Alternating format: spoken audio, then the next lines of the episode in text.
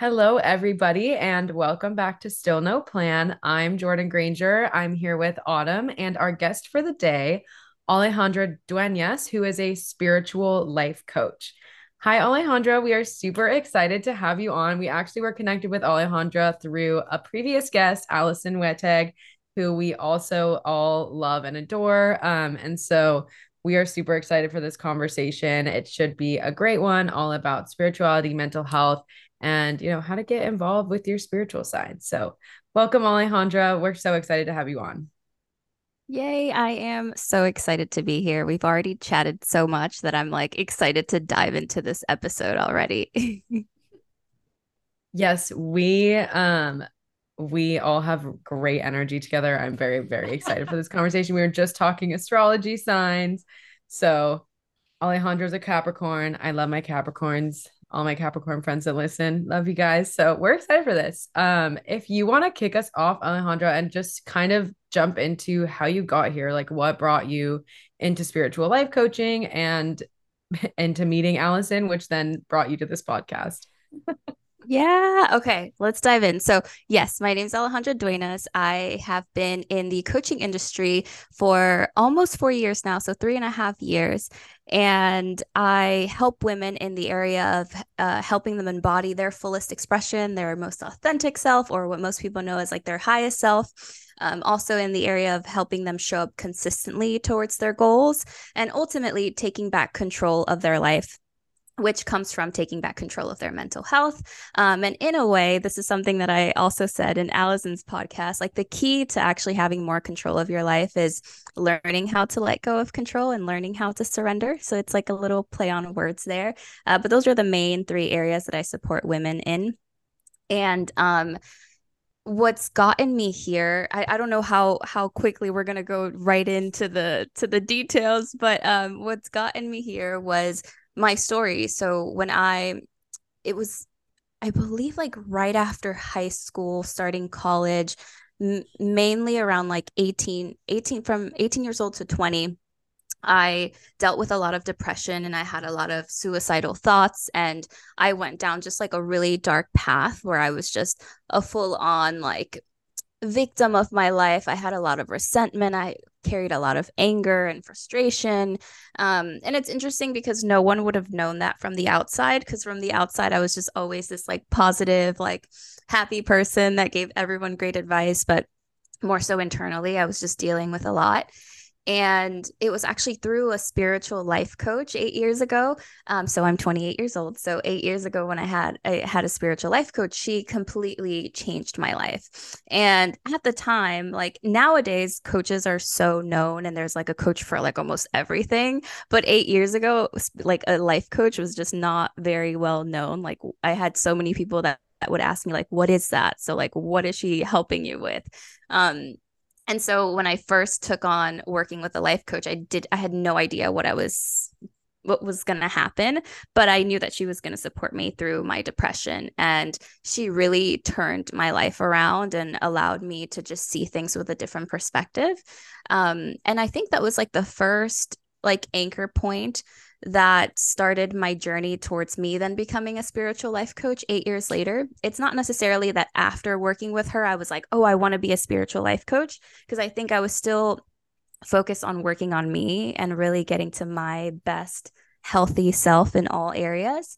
Um, but then along the lines, like I would say four or five years ago is when like the thought of like, well, what if I did help others in a similar way and supported them in their mental health?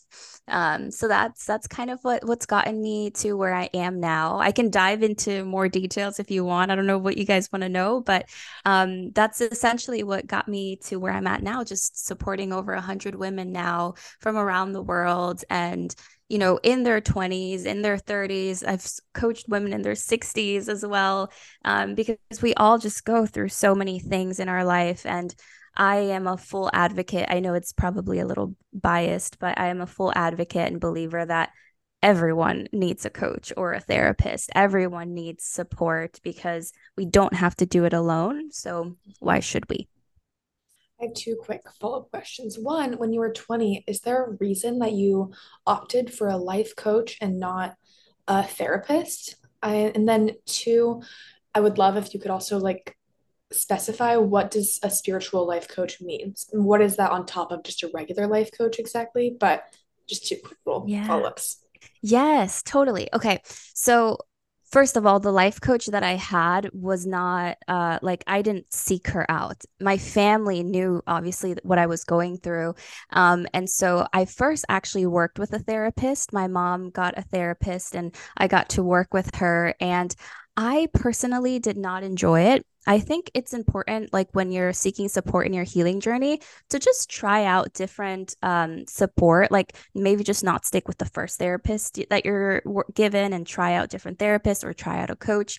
For me, I felt like I was kind of like speaking to a parent, because back then I was younger, and I felt like in some ways I would lie to the therapist just so that I could be a good girl and like be doing the good thing. And it just didn't feel, um, I didn't feel like I could fully open up and be myself. And I felt like it was a little transactional in the sense where like I just talked for an hour, but then there wasn't enough accountability for me to actually continue on doing the things that we would talk about in those one session. So I would feel like I would leave the therapy session feeling great, like empowered, amazing.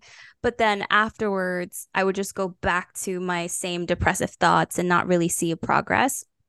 Um, and so that's that's kind of where coaching comes in and where it can be different. Not always, um, because coaching, at least in the coaching that I do, there's more accountability in the sense that I give my clients assignments and I am checking in with them to make sure that they're um, moving forward with their assignments, and their assignments are personalized to, of course, what they're going through in their journey. Um, And so I, I'm not saying anything bad about therapy. I didn't have the best experience, but I know therapy has changed so many people's lives. And I've also seen the side of women coming to me after like six, ten years of therapy and saying that like after taking on a program, like the programs that I offer, it really helped them like turn things around because there's more accountability with it. What makes it more spiritual in, in my coaching, um, one of the biggest things, and, and this can be seen as spiritual, but also not as spiritual, but one thing that I cover deeply is helping women heal trauma. And trauma is something that not a lot of uh, facilitators or practic- practitioners are aware that it is something that gets stuck in the body and it's stored in the body. And so, for example, with just talk therapy, you can know a lot about your trauma. You can have the knowledge of your trauma, but if you're not actually doing somatic work to release the trauma from your body, then you're not fully releasing the trauma because it's stored in the body. And so as a spiritual life coach, I, and a trauma-informed life coach, I really focus on supporting women with the body as well, connecting mind, body, and soul. Um, there are also many trauma-informed therapists that direct uh, sessions in that way too. Um, but with coaching, there's more of that accountability of like, okay, you are doing these exercises, these healing modalities, these assignments, and we're checking in every week or maybe every two days to make sure that you're moving forward with them. Um, the spirituality part um, is different in depending on the programs that I have. So what I would call my my very first program, which is called the Three C's method, I would say that that program has this, the spiritual side of that program is really talking about energy, right? There are some people who don't believe in energy, who feel like energy is just not a thing, which I just can't understand how. Um, but um, energy work is so important. And so in my programs, I cover the importance of working on your energy, healing your different energy centers, um, creating a strong energetic field so that you're not easily swayed by other people's emotions or other people's feelings. Um, Uh, when it comes to the law of attraction and manifestation, I know that that's something that's considered spiritual because, of course, it's also coming from a energy, uh, from knowledge of energy, right? Understanding that you attract what you are. And so to manifest what you want, you have to embody those feelings and become that version of yourself that would have those things. Um, so that's what would make it more spiritual. I would say like in one word, it's just the word energy. We really dive into energy and understanding the body. So it's not just having the knowledge and or just speaking what's going on, what your problems are and what's going on in your life. It's also learning at a deeper level energetically what is going on in your body and then taking uh, consistent uh, action that you are held accountable for, to make sure that you do see a result from, you know, your goal of getting from point A to point B. Yeah, I love that you talk about um, learning how to like release trauma from the body, because I think that's what Jordan and I are both, I don't know, I feel like I and we talk about this, are both like at that kind of point where like we know so much like what our problems are and why we have these problems. Like I can go back and tell you like all my generational trauma for like ten, fifteen years, twenty decades. I don't know. It's like forever. I know all of this stuff, but I just feel that it just lives in me. Like it's not even current things that are bothering me, but I don't know how to let them go. And I say that almost every therapy session is like, this anxiety just lives in me at this point, and it's not even like me. And I don't know how to let go of it. And I don't know how to, what's the word we say, intellectualize ourselves out of our therapy. Like we like, so what are these somatic, what's like an example of one somatic practice that you would give to a client to help let go? Like I, it sounds so easy. Oh, just let go. I'm like, how, how do we let go of anything? Oh my gosh. Yes. Uh, so okay, everything you said was perfect. I love how you expressed everything, but um, yeah. So when it comes to somatic practices, it's anything that is connecting your mind to your body. So E F T tapping right now is one thing that I like absolutely love, but that is a way to connect your body to your mind. And when you're doing it, it can also be a way to rewire your subconscious mind. Um, if you are saying affirmations or mantras, you are kind of like anchoring them into your subconscious mind even more. So that's a way of like, that's a, a somatic uh, example. Then there's also dancing, but not just like dancing to to dance, but actually feeling very connected to your body and not caring about how you look when you're dancing, but more so just feeling so connected to your body that you're just moving in the direction that like your soul is taking you, and just being f- like fully owning that, not being worried about what that looks like. Um, another way to do that is shaking, like literally just like jumping up and down and shaking your body, shaking your hands. Um, another way to do that would be, uh, honestly, even like exercise, like yoga is a great somatic practice. Um, any like good run could be a good somatic practice, but with anything, it's all about the intention that you put behind it, right? You could go for a run and just focus on all your anxiety the whole time, or you can go for a run and have like an intention of what you want to clear and then go on that run. So it, the intention is important. And then the somatic exercise is there to connect you back to your body. Another one that's coming through is like, even just like massaging your body, like if you're moisturizing your body, massaging your body and really connecting to or checking in with the body parts that need more uh, love. So maybe they feel a little tense or a little tight and you need to give them more love and attention. And even saying like affirmations as you're moisturizing your skin, telling yourself you love yourself, all those things are just, it, I know some, the word somatic can seem like it's something that's like so extreme or like something that's so out there, but it really is just like just touching your body and connecting with your body. Um, that can give you, can bring so much more security and safety. And then it's telling your, your mind, right, that's in survival mode, that's holding on to this trauma, that like, hey, we're okay. We can come back to this present moment and things are okay. Because it allows you to get out of your mind and just come back to your body. I saw this quote on TikTok the other day that like made me cry. And it was like, it was basically like, basically something along the lines, it was a poem. And it was along the lines of like, this person has memories of being a child and they like immediately go into fight or flight because their biggest fear is being a child again and like going through their childhood trauma. And I think it sounds like your story, like you have a specific time of trauma or a specific time of your mental health issues.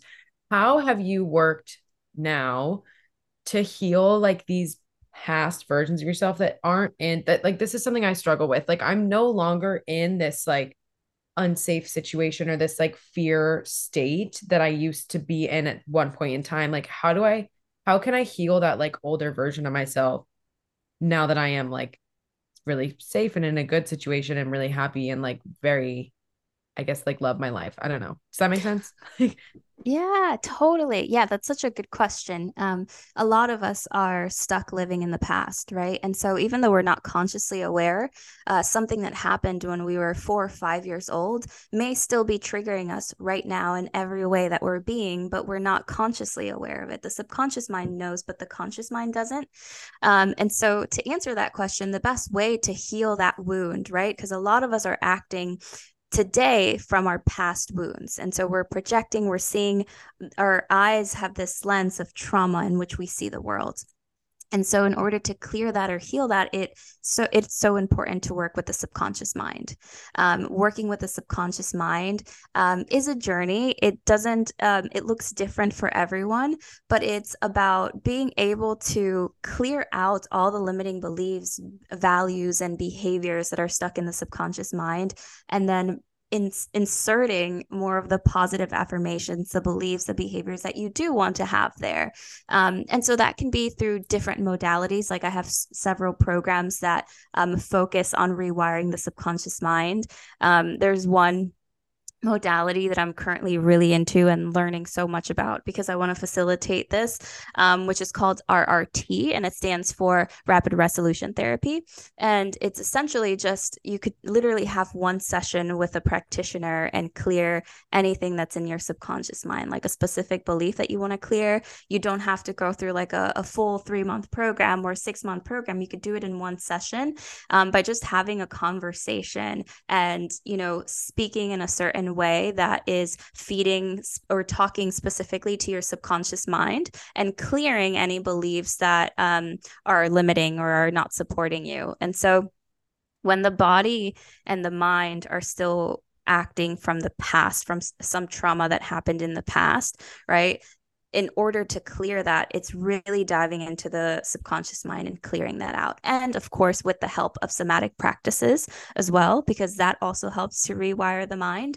Um, if you think about it too, let's say you're having like a really tough day, a lot of anxiety, and the last thing you want to do is dance, right? Because you're like, why would I dance right now? Like I have so much anxiety or I'm very depressed.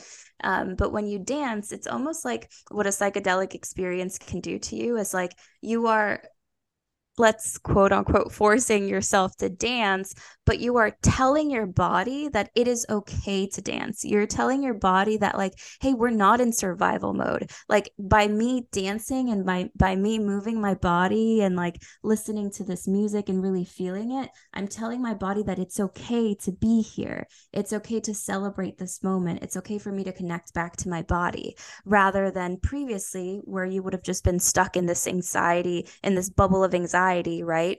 Um, and in full survival mode, right? Your trauma responses are coming out.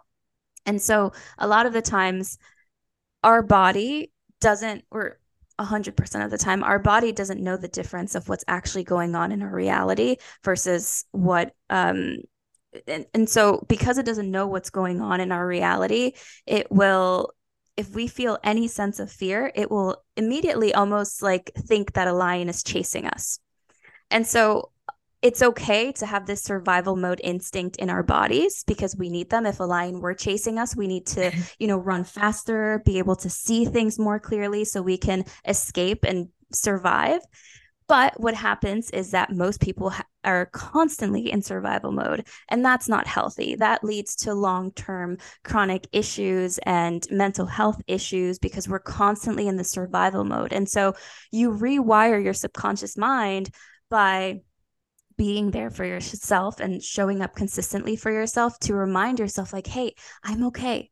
Everything's okay. Let's come back to the body. Let's zoom out of our experience where we sometimes can get so stuck into our human experience rather than like zooming out and realizing, wait, like there's more to life right now. And it's not like a toxic positivity kind of thing. It's just acknowledging that like, you are so much more than your mind, than your body, than your problems. And when you can remind your subconscious mind that over and over again, that's how you start inserting those beliefs. That's how neuroplasticity works, which is when you are repeating and affirming over and over again beliefs that you actually believe in, then you start inserting new programs into, or neural circuits into your subconscious mind. Um, and so it's just a matter of like creating new patterns and deleting old patterns that aren't serving you. I have one follow-up to that. I feel like a lot of like trauma talk and like fight or flight and those things are kind of buzzwords right now on social media. As someone, Autumn and I both over-intellectualize our problems. We have a general understanding of what it means. But I was just talking to someone who was like, oh, I just realized I've been in fight or flight for a really long time. And like, I had no idea that all of these things were symptoms or fight or flight. So can you explain a little bit, like if you're someone who doesn't like, and this person is like very put together, very much like well-balanced. She's like, I didn't realize like these little things were symptoms of fight or flight. So yeah. Can you talk a little bit about like, what does fight or flight look like? Like, how can you identify if you are like living in a trauma response, anxious state, if, if it's not like extreme symptoms? Yeah. Um, this is why like I fully am all about having a coach or a therapist or a mentor, because a lot of the times we are so zoned into our life and our problems and what's going on in our life that we're not able to see our blind spots. And so when you're working with someone, they're able to see the things that you may not see. And so I love that you asked that question, because I'm constantly like, the way that I support my clients, they'll give me those moments where they're like, oh my gosh, like I didn't even realize that was a trauma response, or I didn't even know that I was doing that. And they probably would not have noticed unless unless someone, you know, pointed it out, um, which is why it could be so supportive to have a coach or a mentor or someone seeing those uh, patterns that you would just not notice if you weren't aware of them. Um, so with the flight response, flight. Okay, so with the flight response, um, I actually have an email newsletter. Uh, and I always send out uh, weekly emails. One is called Surrender Saturdays and the other one's called Mindful Mondays. And I don't know if it was this past Mindful Monday or the past Surrender Saturday, but I actually did an email on uh, uh, trauma responses. And I actually talked about how I noticed that I was coming from a flight response that hadn't come my way in a really long time, but I was able to notice it and instantly shift it and change it. So I'll share a little bit of what that story is, because it'll answer this question with the flight response. Um, I had gotten into an argument with a loved one, and I realized, because that person was not understanding me or like really um, hearing me out, I noticed that I instantly got into like this little tantrum inside myself where like I wanted to leave that person. I was like, okay, maybe it's time for me to distance myself from this person. Maybe it's time for me to stop talking to this person. Maybe it's time for me to just leave the situation altogether, right? That was my flight response. Now, it is it is okay sometimes to distance yourself from someone who's like obviously disrespecting you or breaking your boundaries. But I knew that this wasn't that. I knew that this was me being in my ego and coming from a flight response and just wanting to leave the situation rather than creating safety in my body and then speaking my truth and being heard. Um, and so I realized in that moment, like, oh my gosh, this part of me that just wants to leave or stop talking to this person or just like exit the conversation altogether and just be angry and hold on to that anger. I instantly realized like moments later, I was like, this is my flight response. And it hadn't come in, in a, quite a while. Um, And so it came up and I was able to notice it instantly. And I felt like that was such a huge win because it kind of took me by surprise. And then I instantly just did the work. I like journal, journaled out my feelings. I did some E F T tapping, which always serves me so much. And then I had a conversation with my loved one again, and they fully understood. Like I did not come from a place of like uh, attacking them or putting assumptions. I just spoke the facts and how it made me feel. And I felt understood and heard. And then that just like completely shifted everything, because I realized how in the past, it, I probably wouldn't even have noticed that I was in a flight response, and I would have like ignored that person for like a day and not talked to them and held on to all this resentment and anger, or just brushed it off and acted like everything was fine when it really wasn't.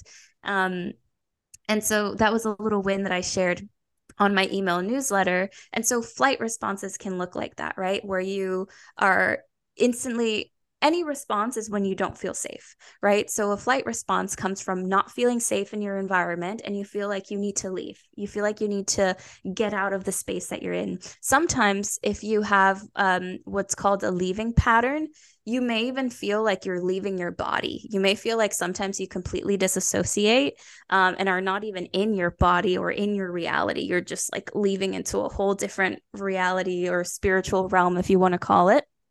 Um, so that's what a flight response can look like. Any subtle ways in which you are avoiding or wanting to escape.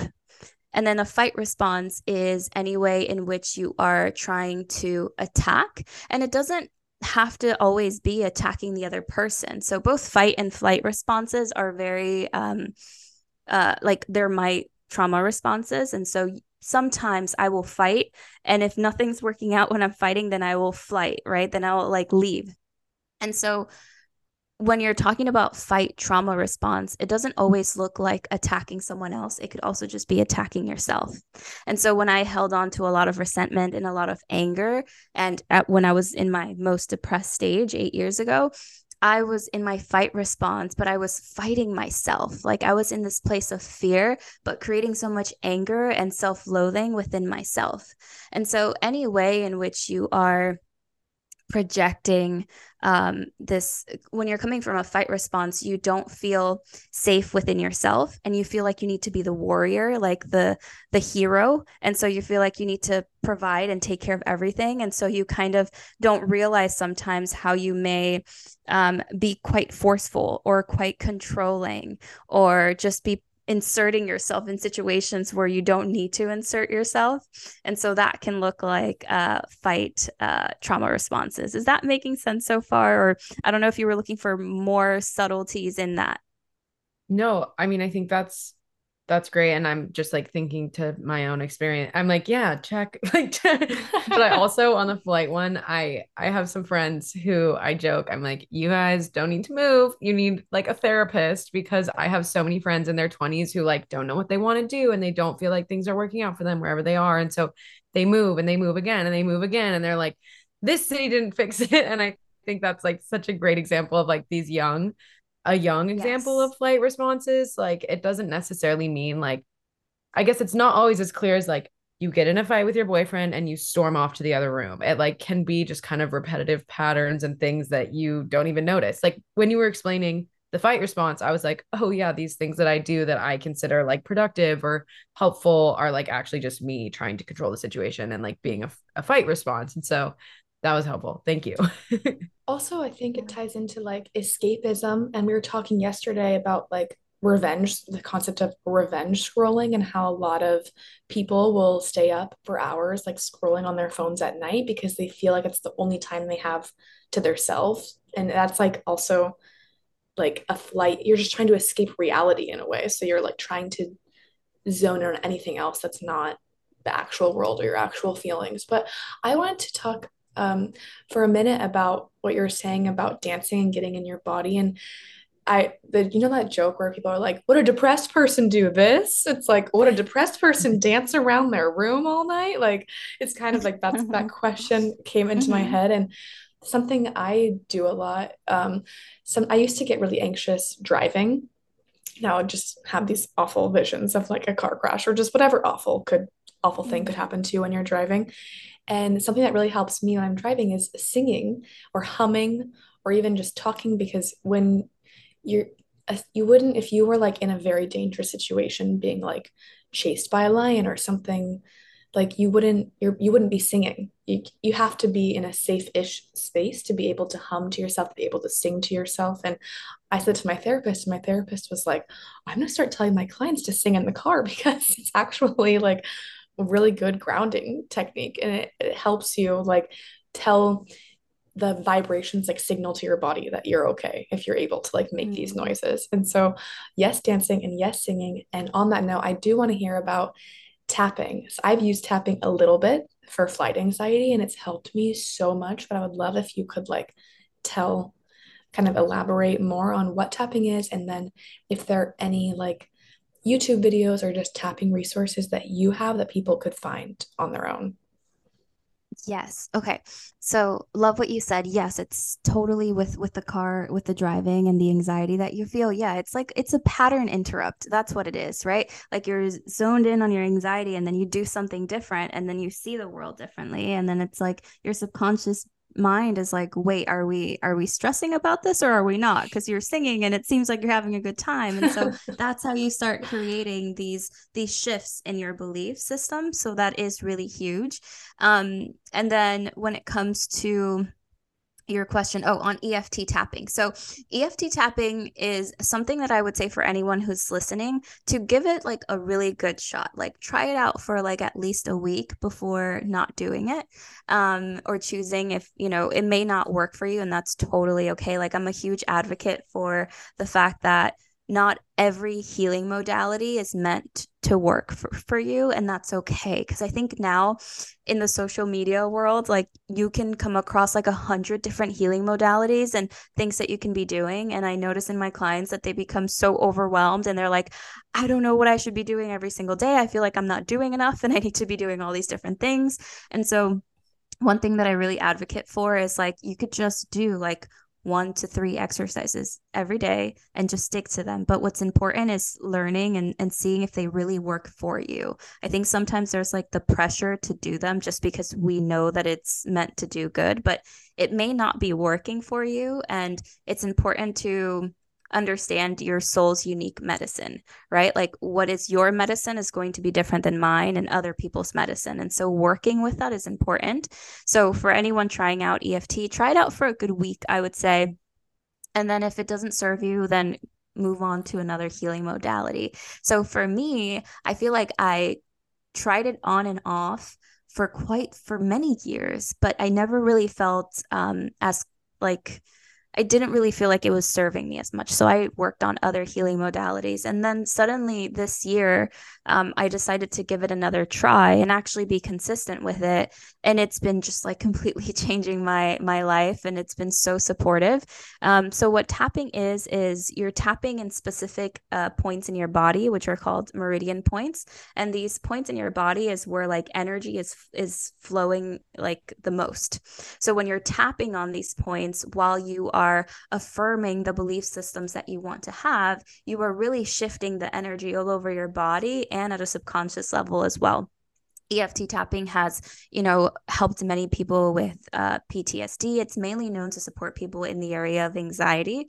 Um, but I, I, like I shared, I think, I don't know if it was before the ep- before we started recording or not, um, but I don't suffer from that much anxiety because um, I'm such a grounded Capricorn Sun, Virgo Moon. But um, E F T is like so huge for me because it just makes me feel so empowered and allows me to see the world so differently. Um, so what you're doing is you're tapping on these points while saying these affirmations, which are feeding your whole body. Your whole body starts acting differently. Your your subconscious mind starts taking in this information, and then there begins to be shifts in your body. That is also how you can work on trauma, right? Because it's a somatic practice, so you're working with the body. Um, yeah, that's that's how I would describe uh, E F T tapping. And oh, right now, I actually, if for those of you who go on my Instagram, which I'm sure I'll share towards the end of the episode, um, in the link in my bio, I have a free three days of E F T tapping. So you can try that out. Um, you can just sign up, put your email, and you'll receive a little course where you'll have access to three days of tapping and you'll get to see me doing it as well if you're new to it and don't know where to tap. Um, and then also YouTube, I love doing Gala Darlings. I don't know if you guys know Gala Darling, but I love doing Gala Darling's E F T uh, tapping sessions. They're just quick, like five, seven minute sessions, uh, and they're so empowering. So I really enjoy those.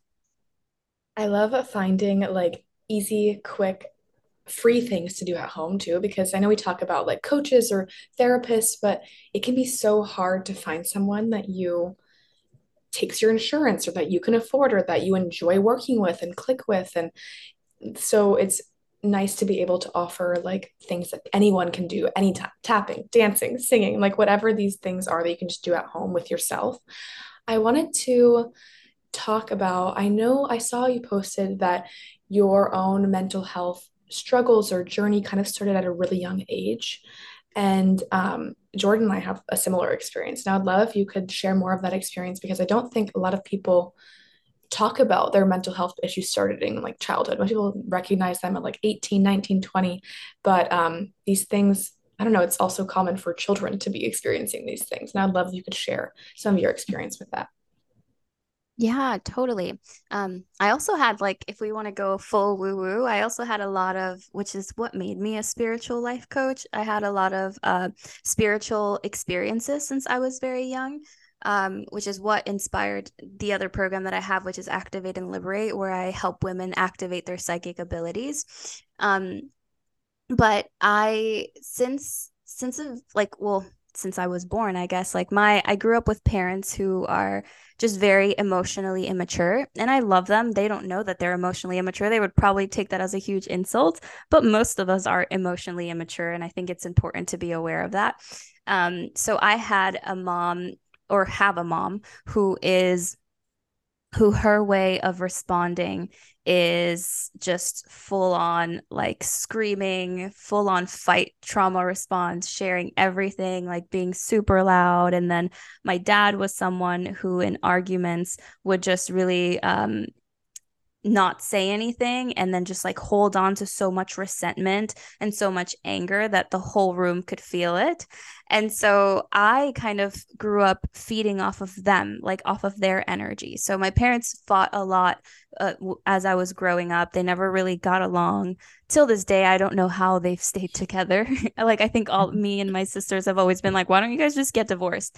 But I feel like now they feel like they're too old to even do that. But um, I grew up in like just a lot of fighting and arguments, and my mom being emotionally immature in the way she would just like shout and scream and put everything out there. And then my dad like holding everything in.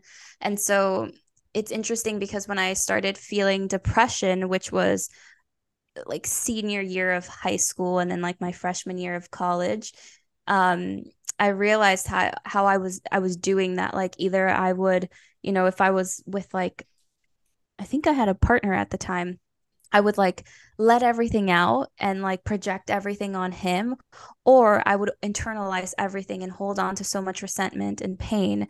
And it was just what I knew. Like at the time, I didn't know that it was anything wrong because it was what I grew up in. And so I thought that's how you dealt with things. I didn't even know how to process emotions or how to feel emotions. And so when I was depressed and starting to have these suicidal thoughts, I didn't make the connection of like, oh, this is because I don't know how to fully express my emotions and I am, you know, repeating the patterns of my parents.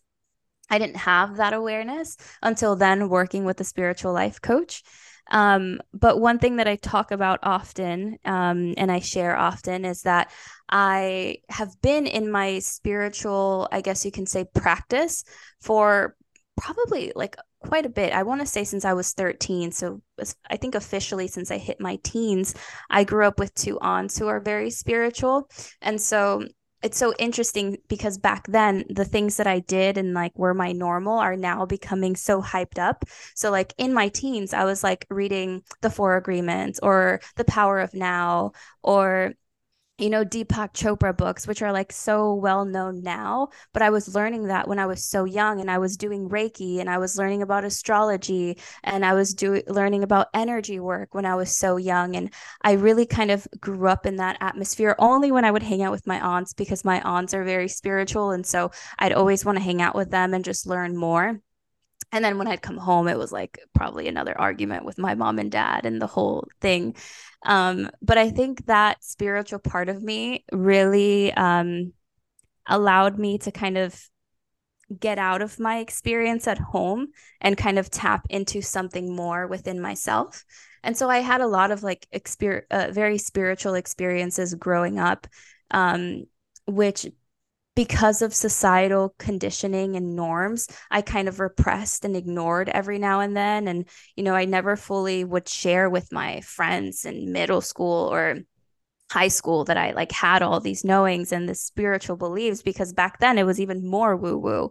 And so it was really so empowering for me as a life coach to now be able to express who I fully am as a spiritual being and express all that I know and all that I am, and actually have a community of people who believe in the same things, right? Like it's, it's been such a shift in my life, and it's the most rewarding thing because I'm able to fully express myself and who I am.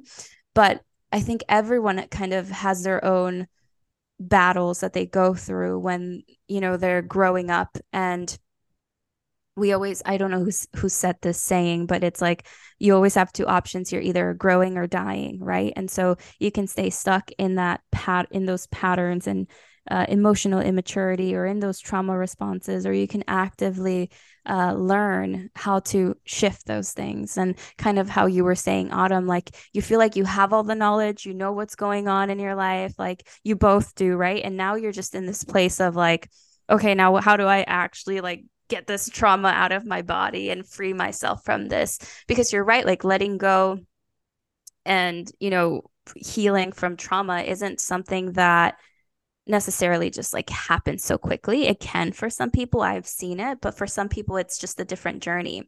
Um, and so, yeah, I, I feel like now I've kind of gone into a whole different route and gone away from your question. So did that answer the question, or is there anything else that I can touch on that? Oh no, that's perfect. I'm wondering though, if we could touch on what does, we keep hearing this word spirituality and spiritual. So what does spirituality mean to you? And what is like your specific daily, weekly, like spiritual practice look like? I feel like that's such a broad term. So I'd love if we could dive into what that means for you. I also want to add one thing onto that. Um, mm. I feel like a lot of people have grown up with religion as kind of their first maybe experience with the, the term spirituality. Um, and people obviously have strong mixed opinions about religion. So while you're explaining spirituality, I would love for you to kind of identify the difference between getting spirituality in this context versus like an organized religion. Yeah. Um, yeah. So I remember a client of mine, I think like two years back, Um, asking me this question where she was like, so what can I do to like be more spiritual, or like what do I need to know? And um, that was just like such a like a, a eye-opening question for me, because to me spirituality is is not like religion in the sense like there's like a structure to it, right? Like there's no Bible that you have to live your life by. To me, spirituality is what feels good to you, like what your soul, like what your soul is calling you to do, what your purpose is. Like, I don't think that my form of spirituality is, is or should be the same as another person's form of spirituality. I think spirituality is just connecting to all that you are, and what you truly are, at least to my belief, is your soul, the soul that gets to live in this human suit that you have. And so when I mentioned previously, like you're not your brain, you're not your body, it's just a part of you, but who you truly are is this like freaking amazing part of divinity, part of God that gets to experience life, right? You are this soul. And so when you're talking about spirituality, it's just being able to connect to your soul and connect back to your purpose and what you're here to do in this lifetime. Um, and so you can be a spiritual person and not do like, not use oracle cards or crystals or tarot cards. Like, I think those are the things that people know spiritual people for, like, oh, they have crystals and they do readings and blah, blah, blah. Um, but that it doesn't have to be that way. It's it's just simply you connecting to your soul. And I think in religion, um, you have that too, right? You you have spirituality in religion, which like I guess in religion is more so than connecting to your soul. It's like connecting to their form of God, what they believe their God is. Um, for me, my spiritual beliefs around God is like, I don't see God as like a man in the sky. I see God as love. I see God as greatness. I see God as moving through everything, every one of us, every single part of life is God. Um, and so sometimes I don't say God, I'll just say the universe, or I'll say love. Um, it's, it's just this amazing uh, intelligence, right? Or that that that is here, that we're part of, that is creating this life here. So um, with spirituality, if I'm not connecting to my soul, then I'm also connecting to the universe and all of its power, and knowing that like the universe moves through me, right, as it does for everyone. And when I can become an open and clear channel uh, for the universe to move through me, then I create so much magic, and I'm able to connect and serve people in such deep ways. Um, so that's how I would say, and that's what I told my client, and she was like, oh my gosh, because she felt like I needed to give her like a breakdown of like, this is what you have to do to be spiritual. And I'm like, no, like, you know, that's that's what's so great about it. Like, do what you genuinely know is going to serve you, and you'll only know that when you really connect to your soul, um, and you're not feeding from the ego, but you're really connecting to your soul, to your highest self, um, feeling connected with nature, with the universe. Um, you'll know what to do. My spiritual practices, Um, I guess, are more of like the norm and mainstream, but I, being a Capricorn sun, Virgo moon, I like thrive on structure and planning, and, you know, I can do the same rituals every single day and be completely fine with it. So my morning rituals usually look like a forty-five minute meditation in the morning. Then I will journal for like twenty minutes. Then I will do like a five minute uh, gratitude journaling. Then I will walk my dog, Barkley, who's sleeping right next to me right now. Um, Then, then I'll go to the gym, which I wouldn't consider that much of a spiritual spiritual practice, but it is a way for me to just like release any stressors of the day. And then my night rituals usually look like just reading a book for at least ten pages. I like to read, um, and then writing down what my next day is going to look like, so that I'm not, you know, feeling anxious about what's going to happen tomorrow, but I feel clear and grounded in how the next day is going to go. Um, And yeah, that's that's kind of what it looks like to me throughout my days. I do E F T tapping whenever I feel like I need some some extra oomph, when I need some extra like empowerment or confidence boost. I'll do E F T probably once or twice a day, every single day. Um, and then after that, I'll switch anything up depending on how I feel. But those are the things that I just like as rituals always do. I think that's a really like comforting answer, because I think so many people think that spirituality needs to be this whole thing, but just like, I just finished a yoga teacher training, and obviously talked a lot about spirituality in that. And one of the concepts we talked about was like, yes, you can go to church and you can pray at church, and if that's what feels good to you, but also like you can find God folding laundry. Like you can find God or divinity or universal consciousness, like just by being present and like mindful of where you are in that moment.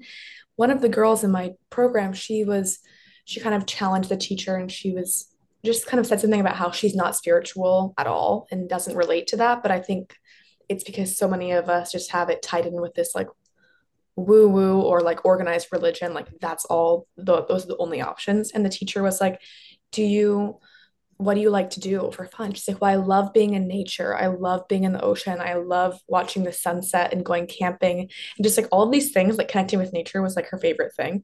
And the teacher was like, is that not spirit? Like, can that not be spiritual? Can that not be divine? Like literally being in nature and watching life pass you by or watching a sunset, like that is spirituality. If, if that's what you want to make it, you know, like it doesn't have to be going to church or praying or meditating. It could literally just be watching the sunset or sunrise or something simple like that. And so I think for anyone listening, I hope it's a comforting answer that you don't have to have all these crazy things going on. You could just be present for five minutes. Yeah. Um, I think that's so beautiful and so true. Like nature to me is God, right? So it's like, even if you're in nature, it's like whatever you are doing that that fulfills you, that makes you feel so good and so amazing. Of course, being discerning of that, because there are some people that could be doing something that feels so good, um, or who are addicted to something that may feel really good for them, but isn't actually serving their highest self, right? So uh, obviously having, practicing discernment and having this higher awareness, but if you're doing something that's fulfilling your soul, that is you in your spirituality, despite what it is that you want to give it a name to. You know, it could be anything, but um, if it fills you up, that's what it's all about. I love, I love that um, example. So thank you for sharing that. Um, you've touched a little bit on like ego versus authentic self. And I think that that is And that's really, I feel like if you're like on the search to find your authentic self, like that is spirituality. It doesn't need to be that much more than that. But can you explain the difference between ego and authentic self and how you help women, like maybe first steps to identifying the differences between like ego desires and authentic desires? Yeah. So I, so your highest self comes from your intuition. Like when your intuition is leading, that's you being your highest self. When your ego is leading, um, when your fear is leading, that's you coming from your lower self. So whenever you are too in your ego, you're coming from this place of, you know, seeking comfort zone, of really not wanting to change, of blaming other people rather than taking r- radical responsibility. Um, you're in the space of kind of believing that things are happening to you rather than for you. Um, it's just this space of like energetic lack and scarcity where you don't feel like you are enough, but then you're projecting and blaming other people instead. You're not taking accountability for yourself. When you're coming from your highest self, which is your intuition, um, you are leading from this energy that is expansive, that um, is seeking discomfort because it knows that that's where growth com- comes from. Um, it's an abundant energy.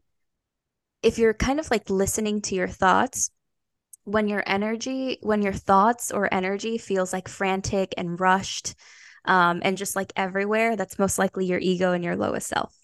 Your highest self and your intuition is always going to feel grounded, and it's going to feel calm and relaxed. That's the voice of your intuition. Um, and so I, I would say those are the differences, right? Like ego can come from this place of scarcity. Um, it can come from this place of lack. Um, I say it can because ego d- isn't necessarily a bad thing. I think we've all kind of given it a bad rep, but we kind of need ego to exist. It's it's just part of how our human experience is. And ego is simply just like attaching to an identity, right? And we all have so many different identities and different roles and titles that we have in our life.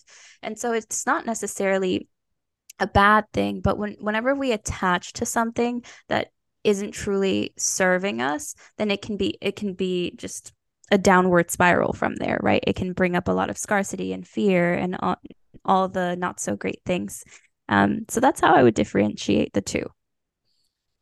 You mentioned like listening to your intuition, and your intuition is going to sound calm and collected and nurturing, I guess, but that's something I've always struggled with being an anxious person. I try to convince myself that an anxious thought is my intuition telling me. And, and now I've tried to learn like, okay, if it has an, a very strong negative emotion attached to it, it's probably not my intuition. But I'm sure there's a lot of people out there who have probably felt like they've never once been able to hear their intuition. And do you have any tips for like, how can you even tune into yourself? I think we have so many things distracting us in our day-to-day. Like there's so many escape tools like phones and T V, and just like so so many of us are never even quiet enough for one second to listen to what your actual wants are. And so if you have any tips on how to talk to your intuition, how to find your intuition, I don't know. Yes, I used to be that person that would get so frustrated when people would be like, just listen to your intuition, because I'd be like, oh, what the heck is my intuition? Like I have like five different voices inside my head. Like I can just ask a question right now and get both a yes and a no. So which one is it? And it would be so frustrating for me. So I totally understand this question. Um, the way that I see it is like you being at like this concert or like this club, right? And like you're listening to this super loud music, and then your friend next to you starts like talking to you, like at a normal, not even screaming, she's just talking normal voice. And you obviously can't hear anything she's saying because it's so loud all around you. And so that's like the the little, the way that I see connecting with your intuition. Like sometimes it can be hard to listen to your intuition when your anxiety is everywhere. Like it is so much louder than your intuition. So you're not going to hear that calm voice when there is chaos and rushed energy and like really heightened energy all around you. And so what I would do then, right, if you're feeling really anxious, is first work on calming down and being grounded again, because it's going to be hard for you to listen to your intuition when you're, let's say, about to have a panic attack, versus if you were to fully be grounded first and then connect with your intuition. Um, I think it's connecting with your intuition is one of those things where, like, you'll just know when you'll know it's your intuition when you hear it. Um, because it's kind of what I expressed earlier, like it's going to come from your highest self. It's going to come from an abundant space. Now, something that I like to share too is that, well, two things that I can dive into with intuition is that intuition is different than seeking familiarity. So if you've gone through a lot of trauma, sometimes people think like, oh yeah, my intuition is like telling me to, you know, go out with this guy who is probably very toxic, but my intuition is telling me to do this. And it's like, it feels familiar. And so sometimes we uh, confuse familiarity with intuition. Just because something feels familiar, it doesn't mean that it, and therefore it feels good. It doesn't mean that it's your intuition speaking. So I've kind of talked about like a huge reframe around intuition, because most people think that listening to your intuition is going to feel good and it's going to feel just amazing and so empowering. But a lot of the times it's not going to, because if you think about it, your intuition is your highest self, meaning your intuition is always going to lead you to a place of discomfort in order to grow. And discomfort doesn't feel good, right? And so when your intuition speaks, it's probably going to lead you to something that is going to bring up resistance that doesn't feel like, oh my gosh, yes, I'm so ready to do that.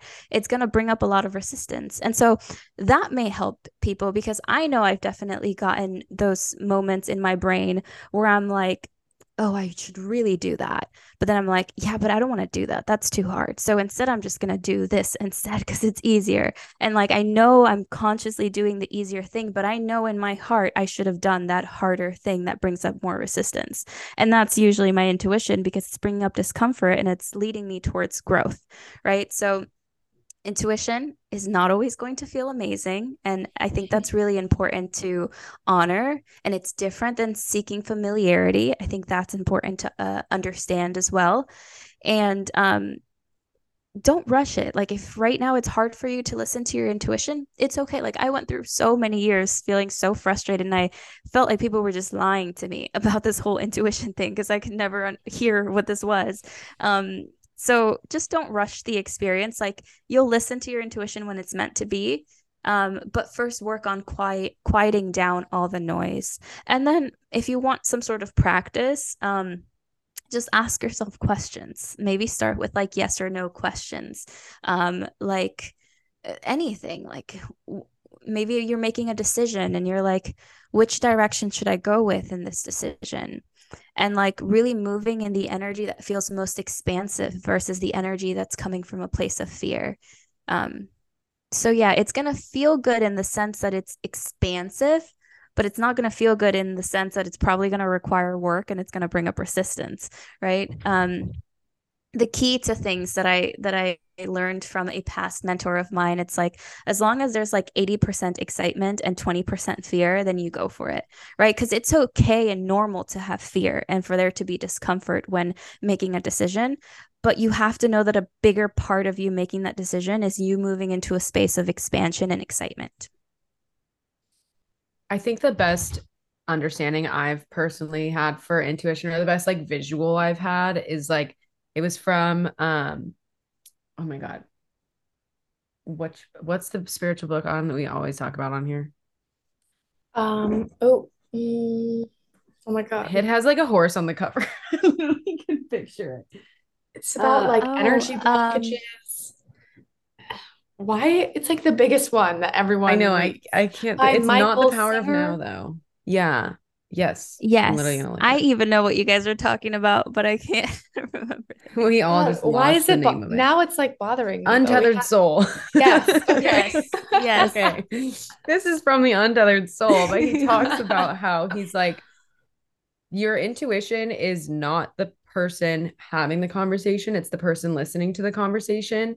And that's helped me a lot, because I am extremely indecisive. And so when I I'm hearing an audible conversation in my brain of like, well, maybe I should do this path because this path is comfortable and like blah, blah, blah. But it's like, maybe I should do this path because this path is challenging, blah, blah, blah. It's like, that is, neither of those are the answer. And neither of those are my intuition. Like my intuition is the thing that's listening. And so when I feel like I'm trying to tap into my intuition, I usually cannot do it on the spot with a decision. I have to like wait until I'm in a time where those, that conversation is quieted down. So I can then hear like what the actual thought is that was behind all of that noise. So I liked your concert example too. I think that's a really good um, visual for understanding that. But unfortunately, we have to wrap up this conversation. This has been so fun chatting with you. Um, I am so happy Alison connected us. This has been really, really wonderful. I think our audience is going to love it. But before we wrap up, um, let everyone know where they can find you. How can people get a hold of you? How can people learn more? Where can people, yeah, where can people find you? Yes. Oh my God. First of all, I feel like time just flew by. I didn't even I realize know. like I had to like double check so when we started, because I was like, there's no way we're like at the end of this conversation. I know. Oh my gosh. I know. Um, but anyway, yes, um, you can find me on Instagram, which is where I've, you know, supported many of my clients, and where I, it's basically my website. I feel like that's where I share everything, um, which is at my first name, last name, underscore. So Alejandra Dueñas underscore. Um, go ahead. If, you, if you're wanting to try out E F T tapping, check out the link in my bio. You can get free access to some tapping over there. Um, you can sign up to my email newsletters, which I quickly shared as well. My Surrender Saturdays and Mindful Mondays, I give somatic practices, which I know we've talked about on this call as well. And just like journal prompts, things to reflect on, which are super empowering. And uh, if you're looking to work with a life coach, please feel free to reach out. Um, I have in my the link in my bio ways that you can apply to the programs that I have, but you can also just D M me. I don't bite. You can just share what's been coming up for you. Um, and I can see if I can support you. And I'm always up for like a conversation in the D M. So even if you maybe don't want to work with me, but something's coming up for you in your life and you're wanting some support around it, please just go ahead and D M me, and I'm here for you. Amazing. Thank amazing. you. Thank you so much. Yeah, this has been thank amazing. Thank you guys thank you so, so much. much. Yes, this was so good. Thank you guys. Woohoo.